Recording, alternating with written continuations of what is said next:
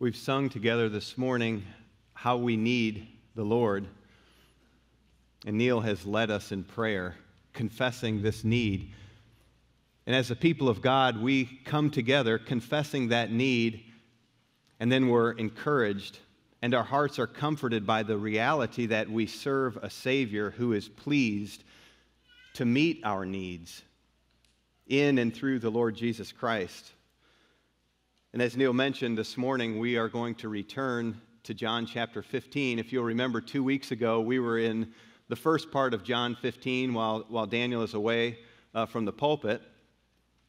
So we're going back here this morning to John chapter 15. And uh, as you turn there, I'll remind you that, that John 15 is at the, the center of this section of Scripture in John uh, we call the farewell discourse, the farewell teaching. And we call it this because in these few chapters, between chapters 13 and chapter 17, uh, we hear the words of our Lord, his parting words, as it were, to his disciples. He's telling them what he's about to do, namely, he's going to go to the cross where he will give himself as a sacrifice for sinners. He tells his disciples it's good for him to go.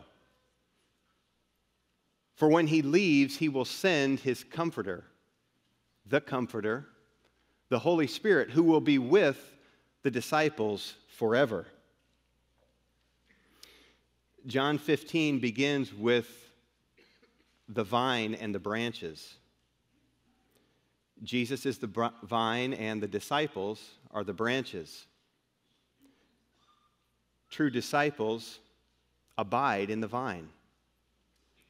True disciples bring glory to God by abiding in the vine and, and by bearing much fruit, cognizant of the fact that apart from the vine, they can do nothing. And we come now then to, to John 15 and verse 12.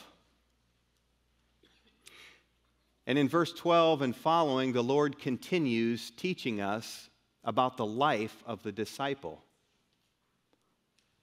We might call this section Living as the Lord's Disciples. How necessary for us this morning to hear these words. For in them we hear beautiful truths, beautiful truths for the followers of the Lord Jesus, his disciples. And what we see in, in verses 12 through 17 is that the Lord's disciples are his friends. Having been chosen by him and appointed, they love one another. And they go and bear fruit. So I would invite you to stand with me in honor of God. We're going to read his word together. John 15, beginning in verse 12. This is my commandment that you love one another as I have loved you. Greater love has no one than this, that someone lay down his life for his friends. You are my friends, if you do what I command you. No longer do I call you servants, for the servant does not know what his master is doing, but I have called you friends. For all that I have heard from my Father, I have made known to you. You did not choose me but I chose you and appointed you that you should go and bear fruit, and that your fruit should abide, so that whatever you ask the Father in my name, he may give it to you. These things I command you, so that you will love one another. You may be seated. Lord, we confess to you this morning our great need for you. And we rest knowing that you are delighted to give us good things, to teach us, to give us understanding. And so that's our prayer this morning. Will you help us to know you more fully? Change us. Make us like Christ, our Savior. We pray it in His name. Amen. We thank God for His word to us, His word to us as His people. And here in this passage is, is instruction for us. In these few verses we've just read together, there are several things. We learn who we are, what we are to do, and how we're able to do what we've been called to do. How necessary for us, how good it is for us. We need to know who are we? What are we doing? How are we going to do what we've been called to do? These are important questions for us to have answers for. And we find the answers to those questions in the text we have before us. We learn how to live as the Lord's disciples. The Lord's disciples, as I've said, the Lord's disciples are his friends. Having been chosen by him, they love one another and they go and bear fruit. We're going to divide this section of Scripture into three sections, three portions. We'll consider the first one under this heading the Lord's command to his disciples love one another. The Lord's command to his disciples love one another. You'll notice that verse 12 and verse 17 are very similar. They serve as bookends of sorts for this passage. They both contain this command to, to love one another. The disciples to whom Jesus was speaking are not left wondering uh, what it is that they're supposed to do. Instead, they've been given clear instruction. In fact, this is not the first time the Lord Jesus has told them this. We go back just to the end of chapter 13, where he says to them, This is my commandment. A new commandment I give you that you love one another just as I have loved you. You also are to love one another. By this, all people will know that you are my disciples if you have love for one another. Love is the mark of the disciple of Christ. As others watch the lives of believers, they conclude these love Jesus. To be a disciple of Jesus, we might say, is to love. There was a lawyer that came to Jesus and he asked him, Teacher, which is the great commandment in the law? And Jesus answered him, You shall love the Lord your God with all your heart, and with all your soul, and with all your mind. This is the great and first commandment, and a second is like it you shall love your neighbor as yourself. Our love for God is, is manifested, is made known, is evidenced by our love for one another. This is what the Lord is teaching us here. In other words, we know that we love God if we love one another. So here, Jesus' command is clear. My command is that you love one another, but he doesn't stop there. He continues love one another as I have loved you. Here we're given specifics to this command. Jesus is the standard and the example of love. We learn by example. Do we not? We imitate what we see. It, it, it may be kind of a, an entertaining thing for us to, to ask several, several young people 10 year olds, for example, if we called five 10 year olds up here and asked us, teach us, teach us how to tie your shoes, we would see this. Each of them would bend down and, and start tying their shoe. And I'm confident each of them would attain the goal, getting the shoe tied. But we would likely notice that each of them is tying that shoe just a little bit different. And the reason they're doing so is because they've been taught. Someone's taken the time to teach that little one how to tie the shoe. This is one example of many. A mom teaches the young ones Here, here's how you fold a t shirt, here's how you tie a tie. Big picture. Here is what, here's what hard work looks like. We learn by example. And Jesus is instructing his disciples love as I have loved. Look to me as the example. Jesus is, is the highest standard, the greatest example of love.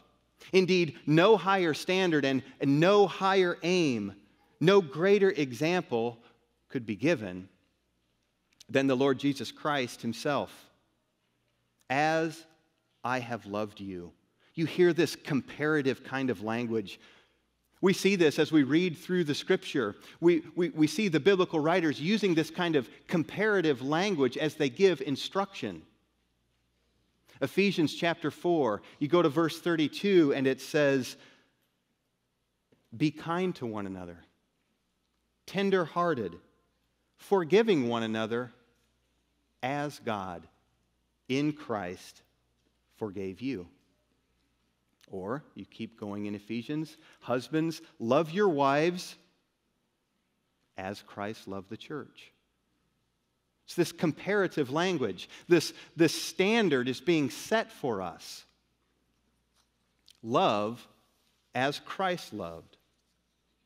So here's a word for us this morning. As God's people, we are to look to Christ as our example.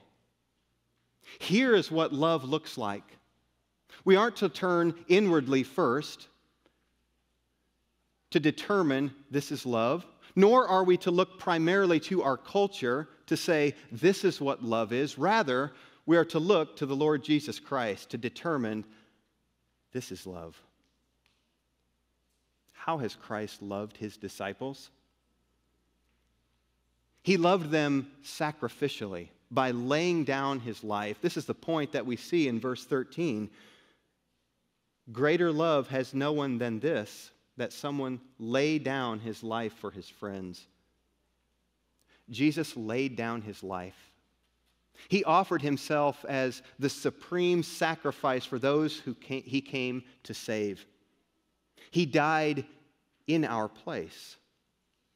Listen to the words of the apostle John as he wrote in 1 John chapter 3 and verse 16, by this we know love that he laid down his life for us and we ought to lay down our lives for the brothers.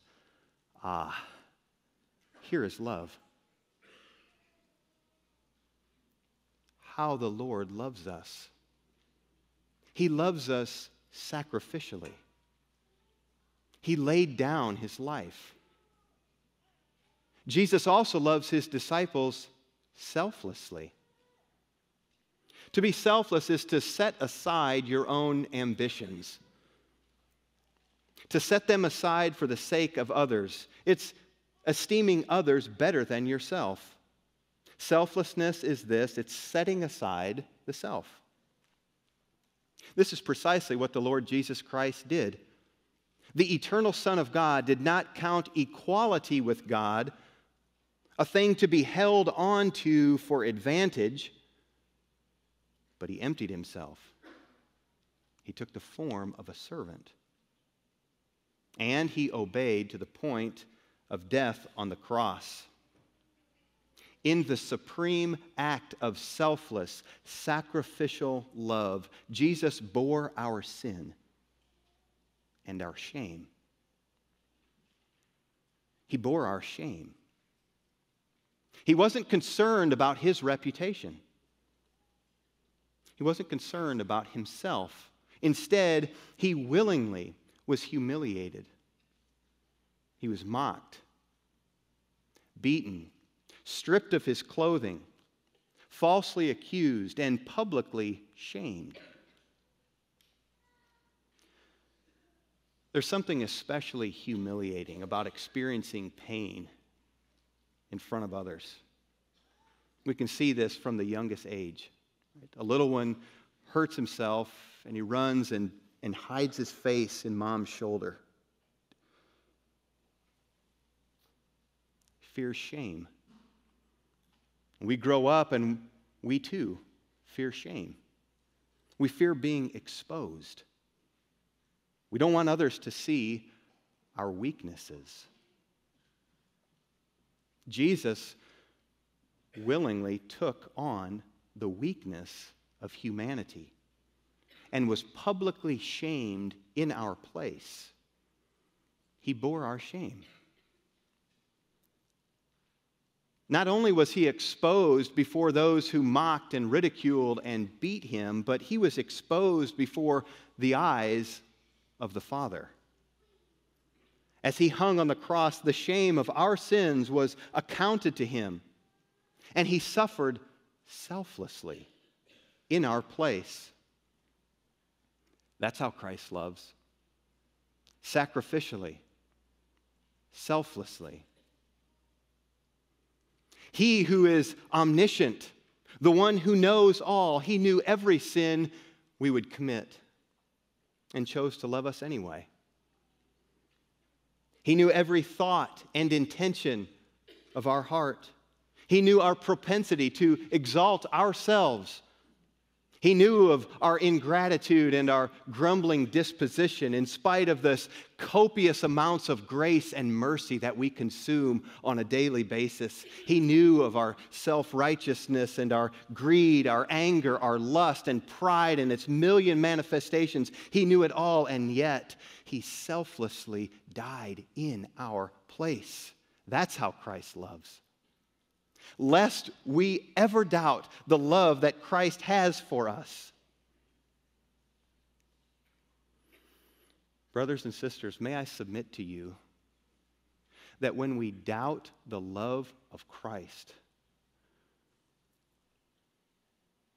it's evidence that our understanding of the love of Christ is anemic, it's thin, and so, what do we do with this?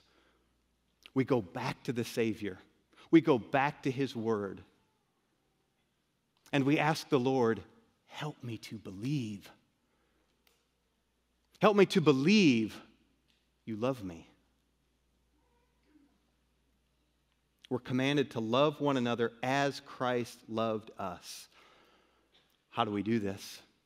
Because if we're honest, we recognize our absolute inability to love like the love we've just described.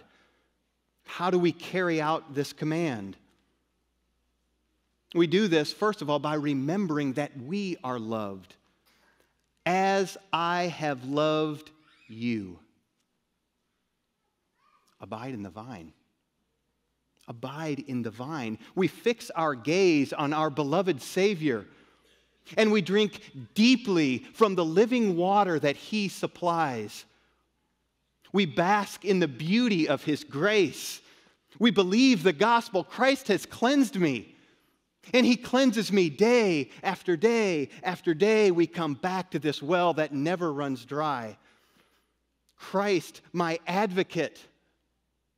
Christ sustains me. Christ will not leave me we draw near to him, we sing to him. Is there any better antidote for the weary, downcast soul than to lift your voice to the living Christ?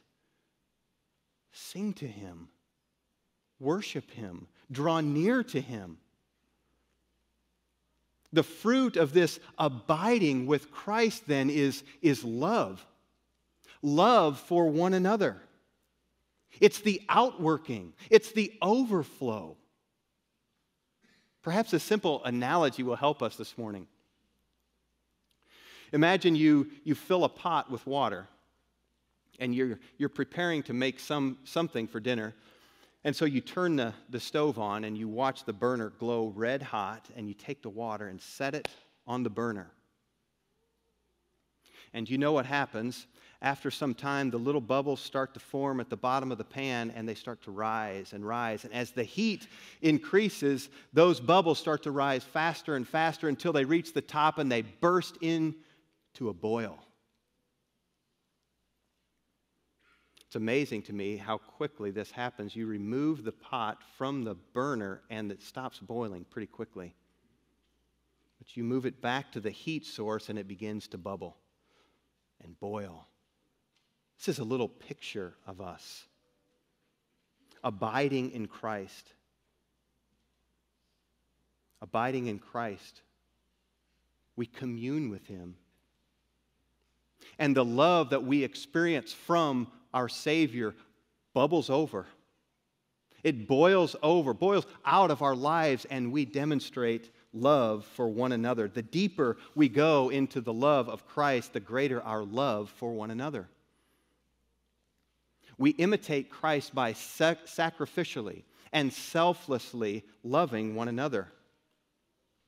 Very practically, this, this may take the form of, of how we think about time and one another. The love of Christ compels us to say, I have time for you. I want to listen to you. I'm concerned about what's going on in your life. Sacrificial, selfless love looks like moving toward others, moving out of our comfort zone, initiating conversations with our brothers and sisters. It looks like taking an interest in other people. It may look like talking less, listening more. How are you doing? Tell me about your family. Very tangibly, on Sunday mornings, we have the opportunity to welcome people into our church regularly. Love compels us to move toward them selflessly. We're not concerned about ourselves and preserving a reputation. We're concerned about demonstrating the love of the Savior, the one who loves us sacrificially. And so the Lord gives this command to his disciples love one another. He doesn't stop there, however, he gives comfort. The Lord's comfort to his disciples You are my friends. As beings created in the image of God, we have the capacity to appreciate beauty. We love to be in awe, to be overwhelmed. Think about some of the videos that, that go viral. We're, we're amazed as we watch people doing things that we didn't know were possible. Musicians and athletes and artists of all kinds doing these things that cause us to be amazed Is this not why people go to the Grand Canyon or to Niagara Falls? They love to be amazed, in awe. I was up early this past week and noticed the moon. It was amazing. You could just see this outline of, of the whole moon set against this dark sky, and then there was a little sliver of brightness and it just shone out into the darkness. I thought, this, this is beautiful. This is a, God did that. We love to be in awe, to be overwhelmed by beauty. And I wonder if we've slowed down to be amazed, to stand in awe of the reality that we have been called into a relationship with the living God. God. The one who speaks a word and creation jumps into existence. Whose voice thunders like the roar of many waters. Who is of purer eyes than to see evil. Who looks on the mountains and they smoke who declares the end from the beginning and from ancient times things not yet done, saying, My counsel shall stand, and I will accomplish all my purpose. Are we amazed at the reality of relationship with God that's possible through our Lord Jesus Christ? The God of the universe. He's a God of covenant. He's a covenant keeping God, one who delights in relationship with his people. And here, the comfort for the disciples is this we are his friends. How might one know if you're a friend of Christ? Please look with me at verse 14. Jesus says, You are my friends if you do what I command you. We could say that the evidence that a person is a friend of God is if this person obeys God. Obedience to God is evidence that a person is a friend. But note very carefully obedience obedience is not the ground for the relationship but the evidence of the relationship this distinction is of great importance the ground of the relationship, the foundation, the roots, we might say. The root of the relationship is the grace of God in Jesus Christ. Ephesians 2 8 says, For by grace you have been saved through faith. And this is not your own doing, it is the gift of God, not a result of works, so that no one may boast. In other words, not by your obedience are you saved, but by grace. By grace. Another way to say this is that we do not obey in order to become friends. Rather, obedience is the evidence of our friendship. And so we can say we know if we are friends of God if we obey his commands. John has already written, If you love me, you will keep my commandments. And again, if anyone loves me, he will keep my word. Obedience flows out of relationship. And obedience looks like loving one another. To be called a friend of the Lord Jesus is remarkably significant. How is it possible that the sinless Son of God calls us, mere mortals, his friends? Christ has made it possible.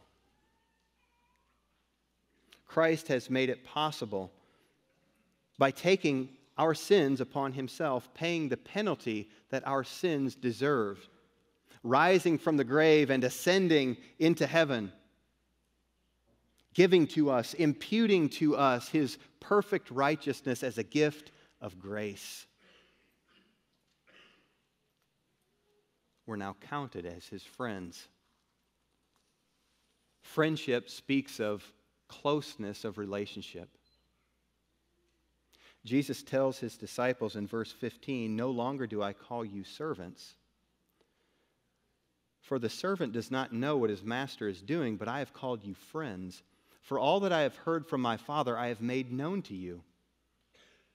This relationship of, of master servant that's depicted here is not one marked by closeness, not one marked by, by friendship, it's more of a contract. This is what I say, this is what you do. You don't ask questions. I, your master, I feel no sense of compulsion to tell you why I'm telling you to do such a thing. You simply do it. You, as my servant, obey me. And Jesus says, No longer. You're my friends. Friendship speaks of a close relationship. Jesus told his disciples what he heard from the Father. He had told them, I'm going away. But I will send the Comforter. He will come, He will be with you forever. He told them his Father was preparing a place for them for all eternity. He told them not to fear. As friends of Christ, the disciples weren't missing any information. They were given exactly what they needed to know. Jesus didn't withhold anything from his disciples, he called them friends. Therefore, today, we don't need to wonder if we're missing any information. The Lord Jesus has given us what we need to know. We have his divine revelation in this book. The scriptures are sufficient to teach us what we need to know about God how to love him, how to serve him, what our purpose is. We have the truth. We might say, as friends of the Lord Jesus Christ, we're in the know. We know the truth. Furthermore, we're, we're intimately known by the Savior. He knows us. This means we, we no longer need to hide. Think about our earthly friendships as an analogy here. One of the things that marks true friendship is, is a sense of openness, vulnerability. We count those as true friends who know us best and love us still. Jesus Christ, the Lord, knows us best and loves us still. We don't need to pretend before Him. Pretend that we've got it all together. Pretend that we're not struggling. Pretend that we aren't fearful. Rather, we come to Him, confessing our sins and our, our weaknesses to Him, our fears. And as friends of Christ, we, we bring our cares to Him. it's right for us to pause and ask what are the things that we're facing that we've been reluctant to bring to our Savior? Does the uncertainty of the economy have you concerned?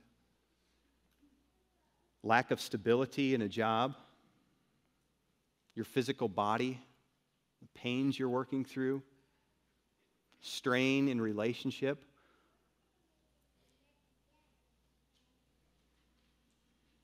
pressure you feel to keep up.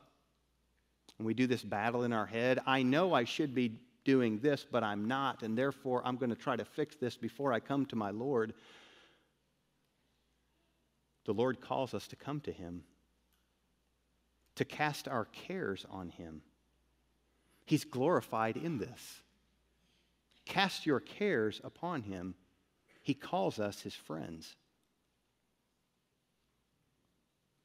May we be a people who pour out our hearts to the Savior and believe His word when He says, No longer do I call you servants, but I call you friends. Be comforted by this glorious reality. Jesus has given His command to His disciples love one another. He's given them comfort. You are my friends. Lastly, let's consider the Lord's commission to his disciples Go and bear fruit. We've learned who we are, loved by God, friends of Christ. Here in verse 16, we learn what we're called to do. But before giving instruction to what the disciples are called to do, before giving this commission, Jesus sets the record straight, as it were. In case you were wondering, disciples, let me make it clear you did not choose me. I chose you, and I appointed you.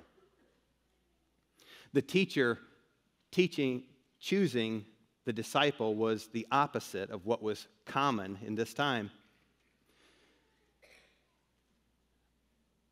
It was a well known saying that said, Provide yourself with a teacher. The teacher, the student, was to seek out the teacher, not vice versa. Jesus breaks with this contemporary custom by choosing the disciples. The reason these, these disciples were in the place with the Lord Jesus Christ was not because they were smarter, more gifted, wealthier than others. The reason they were there in that place is because the Lord chose them. We see something similar in God's choosing of the nation of Israel. We go all the way back to the book of Deuteronomy. Deuteronomy chapter 7 and verse 7, it says, It was not because you were more in number than any other people that the Lord set his love on you and chose you, for you were the fewest of all peoples. But it is because the Lord loves you and is keeping the oath that he swore to your fathers. This is the way of the Lord. We see this in Ephesians 1 4. even as he chose us in him before the foundation of the world, that we should be holy and blameless before him. He calls us and appoints us. I'll say two things briefly about this doctrine of, of God's choosing. The first is that this doctrine should produce deep humility. Deep humility.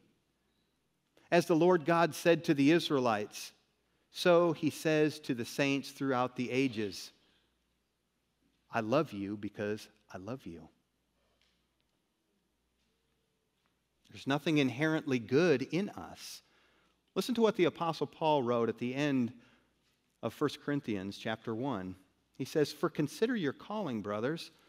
Not many of you were wise according to worldly standards, not many were powerful, not many were of noble birth, but God chose what is foolish in the world to shame the wise." God chose what is weak in the world to shame the strong. God chose what is low and despised in the world, even things that are not, to bring to nothing things that are, so that no human being might boast in the presence of God. And because of him, you are in Christ Jesus, who became to us wisdom from God, righteousness and sanctification and redemption. Our natural propensity to boast is stripped from us by this doctrine produces humility. But second, it emboldens us for service. It emboldens us. Look again at verse 16. The disciples were chosen and appointed. They had a task to fulfill, and that task was to go and bear fruit. For this task, they had been appointed by God. They were appointed to proclaim the gospel. And as such, they must remember that their strength to go and do that did not lie from within themselves, but outside of themselves. It's the strength of the Lord. He had called them, appointed them. Consider the end of Matthew's gospel. We often refer to this as the Great Commission. The Lord says, I am with you always to the end of the age. Jesus is with his people. He has sent his Holy Spirit to take up residence in the hearts of his people, equipping us to do the things he has appointed us to do, namely, to proclaim the gospel to the ends of the earth. What hinders us from this? What hinders us from boldly proclaiming the gospel to our friends and our neighbors, our coworkers? As we think about kingdom work, what hinders us? Could we not say that viewing a situation or an opportunity from our perspective is, is daunting and may indeed hinder us? In other words, I'm, I'm hindered in my proclamation of the gospel when I view kingdom work merely from the place of what I know about myself and my abilities or better said, my lack of ability, rather than from the place from the place of what the Lord has said is true. He's chosen me and appointed me for this work. Not only has God appointed me, but he's, he's called me into the closest of relationship. He calls me his friend. The Lord Jesus Christ has demonstrated this supreme act of love by giving his life. In so doing, he reconciled man to God and God to man. We now have peace with God through our Lord Jesus Christ. The God of the universe calls his disciples his beloved, his friends. He's appointed us to go and to bear fruit, proclaiming the gospel the apostles to whom he wrote were appointed to a specific task. They were to proclaim the gospel in Jerusalem and all Judea and all Samaria and to the ends of the earth. And in a very real sense, each of us has been appointed to proclaim the gospel. We're to proclaim the gospel in the spheres in which we find ourselves. We are gospel people. The love of Christ controls us. And so, after reading these words here in John's gospel this morning, We know who we are. We're friends of Christ. We know what, we know what we are to do. We're to love one another. We're to proclaim him. And we know how we're able to do this. He's with us. He's given us of himself. We keep our eyes fixed on him. We abide in him. We're strengthening, strengthened by remembering that we've been chosen and appointed for his service. And so, with joy, we live as his disciples. Let's pray together. Lord, we praise you for your great plan of salvation, that you would call us to yourself, people who were running from you, serving ourselves, and you came. You gave us new hearts. You gave us your spirit. You put your word in our mouth. And so, as we leave here, we pray that we would be people who are bold and humble as we proclaim you to those who don't yet know you. And as we love one another, we pray that our testimony would be to the world we are your disciples. We pray in Jesus' name. Amen.